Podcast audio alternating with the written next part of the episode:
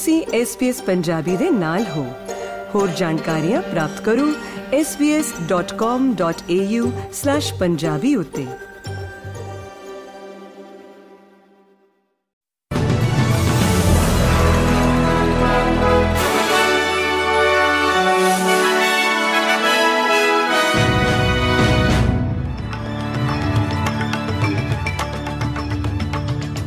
SBS ਦੇ newsroom ਦੇ ਵਿੱਚ ਤੁਹਾਡਾ ਸਾਰਿਆਂ ਦਾ ਸਵਾਗਤ ਹੈ ਤੇ ਅੱਜ ਦੀਆਂ ਪ੍ਰਮੁੱਖ ਖਬਰਾਂ ਕੁਝ ਇਸ ਪ੍ਰਕਾਰ ਨੇ।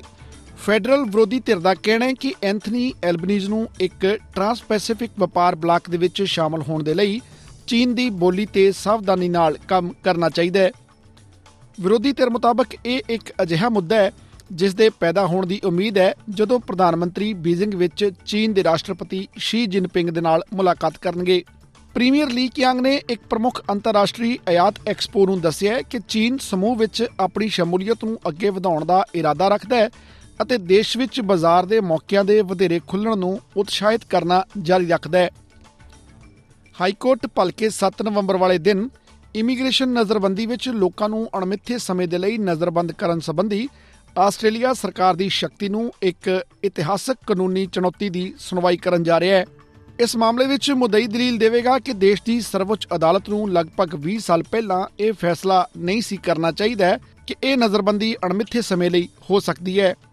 ਮੌਜੂਦਾ ਸਮੇਂ ਦੇ ਵਿੱਚ ਲੋਕਾਂ ਨੂੰ ਇਮੀਗ੍ਰੇਸ਼ਨ ਹਿਰਾਸਤ ਦੇ ਵਿੱਚ ਰੱਖਣ ਦੀ ਔਸਤ ਮਿਆਦ 708 ਦਿਨ ਹੈ, ਪਰ ਹਿਊਮਨ ਰਾਈਟਸ ਲਾ ਸੈਂਟਰ ਤੋਂ ਜੋਸੇਫਿਨ ਲੈਂਗਬੀਨ ਦਾ ਕਹਿਣਾ ਹੈ ਕਿ ਇਹ ਮਿਆਦ ਇਸ ਤੋਂ ਅਕਸਰ ਬਹੁਤ ਜ਼ਿਆਦਾ ਲੰਬੀ ਹੁੰਦੀ ਹੈ। ਵਿਕਟੋਰੀਅਨ ਪੁਲਿਸ ਨੇ ਡੈਲਸਫੋਰਡ ਦੇ ਵਿੱਚ ਇੱਕ ਦੁਰਘਟਨਾ ਤੇ ਅਧਿਕਾਰੀਆਂ ਵੱਲੋਂ ਦੇਰੀ ਨਾਲ ਪਹੁੰਚਣ ਦੀਆਂ ਅਫਵਾਹਾਂ ਨੂੰ ਖਾਰਜ ਕੀਤਾ ਹੈ। ਇਸ ਦੁਰਘਟਨਾ ਦੇ ਵਿੱਚ ਦੋ ਬੱਚਿਆਂ ਸਮੇਤ 5 ਲੋਕਾਂ ਦੀ ਮੌਤ ਹੋ ਗਈ ਸੀ। ਪੁਲਿਸ ਵੱਲੋਂ ਜਾਰੀ ਬਿਆਨ ਦੇ ਵਿੱਚ ਆਖਿਆ ਗਿਆ ਹੈ ਕਿ ਐਤਵਾਰ ਦੁਪਹਿਰ ਨੂੰ ਡੈਲਸਫੋਰਡ ਪਬ ਦੇ ਬਾਹਰ ਇੱਕ BMW ਦੇ ਵੱਲੋਂ ਗਾਕਾਂ ਨੂੰ ਟੱਕਰ ਮਾਰਨ ਤੋਂ ਬਾਅਦ ਦੋ ਅਧਿਕਾਰੀ ਲਗਭਗ ਤੁਰੰਤ ਪੈਦਲ ਪਹੁੰਚ ਗਏ ਅਤੇ ਘਟਨਾ ਵਾਲੀ ਥਾਂ ਤੇ ਸਹਾਇਤਾ ਕੀਤੀ ਸੀ। ਪੁਲਿਸ ਕਮਿਸ਼ਨਰ ਸ਼ਿਨ ਪੈਟਨ ਨੇ ਪੁਸ਼ਟੀ ਕੀਤੀ ਹੈ ਕਿ ਘਟਨਾ ਦੀ ਜਾਂਚ ਚੱਲ ਰਹੀ ਹੈ। ਗੱਲ ਇਜ਼ਰਾਈਲ ਦੇ ਹਾਲਾਤ ਦੀ ਕਰਦੇ ਹਾਂ, ਤਾਂ ਇਜ਼ਰਾਈਲੀ ਫੌਜ ਦਾ ਆਖਣਾ ਹੈ ਕਿ ਉਸਨੇ ਗਾਜ਼ਾ ਸ਼ਹਿਰ ਨੂੰ ਘੇਰਾ ਪਾ ਲਿਆ ਹੈ ਅਤੇ ਘਿਰੇ ਹੋਏ ਫਲਸਤੀਨੀ ਖੇਤਰ ਨੂੰ ਦੋ ਹਿੱਸਿਆਂ ਵਿੱਚ ਵੰਡ ਦਿੱਤਾ ਹੈ। ਇਜ਼ਰਾਈਲੀ ਡਿਫੈਂਸ ਫੋਰਸ ਦੇ ਬੁਲਾਰੇ ਰੀਅਰ ਐਡਮਿਰਲ ਡੈਨੀਅਲ ਹਾਗਰੀ ਨੇ ਇਸ ਕਦਮ ਨੂੰ ਹਮਾਸ ਦੇ ਅਤਵਾਦੀ ਸਮੂਹ ਦੇ ਖਿਲਾਫ ਉਹਨਾਂ ਦੀ ਲੜਾਈ ਵਿੱਚ ਇੱਕ ਮਹੱਤਵਪੂਰਨ ਪੜਾਅ ਦੱਸਿਆ ਹੈ, ਜਿਸ ਨੇ 2007 ਤੋਂ ਗਾਜ਼ਾ ਨੂੰ ਕੰਟਰੋਲ ਕੀਤਾ ਹੈ।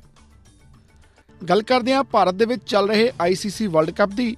ਐਤਵਾਰ ਨੂੰ ਭਾਰਤੀ ਟੀਮ ਨੇ ਸਾਊਥ ਅਫਰੀਕਾ ਨੂੰ 243 ਦੌੜਾਂ ਦੇ ਨਾਲ ਹਰਾ ਕੇ ਲਗਾਤਾਰ 8ਵੀਂ ਜਿੱਤ ਹਾਸਲ ਕਰ ਲਈ ਹੈ। ਭਾਰਤੀ ਟੀਮ ਦੇ ਵੱਲੋਂ ਪਹਿਲਾਂ ਬੱਲੇਬਾਜ਼ੀ ਕਰਦਿਆਂ ਸਾਊਥ ਅਫਰੀਕਾ ਨੂੰ 327 ਦੌੜਾਂ ਬਣਾਉਣ ਦਾ ਟੀਚਾ ਦਿੱਤਾ ਗਿਆ ਸੀ, ਪਰ ਟੀਮ 27 ਓਵਰਾਂ ਦੇ ਵਿੱਚ ਸਿਰਫ 83 ਦੌੜਾਂ ਹੀ ਬਣਾ ਸਕੀ। ਭਾਰਤੀ ਗੇਂਦਬਾਜ਼ ਰਵਿੰਦਰ ਜਡੇਜਾ ਨੇ ਸਭ ਤੋਂ ਵੱਧ 5 ਵਿਕਟਾਂ ਲਈਆਂ ਤੇ ਵਿਰਾਟ ਕੋਹਲੀ ਨੇ ਆਪਣੇ ਜਨਮ ਦਿਨ ਮੌਕੇ 49ਵਾਂ ਸੈਂਕੜਾ ਬਣਾਇਆ।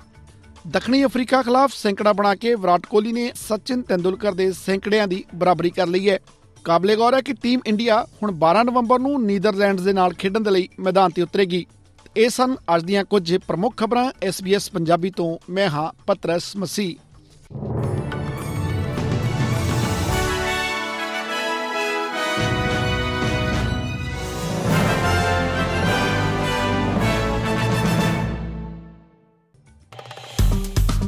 ਫੇਸਬੁੱਕ ਉਤੇ SBS ਪੰਜਾਬੀ ਨੂੰ ਲਾਈਕ ਕਰੋ ਸਾਂਝਾ ਕਰੋ ਅਤੇ ਆਪਣੇ ਵਿਚਾਰ ਵੀ ਪ੍ਰਗਟਾਓ।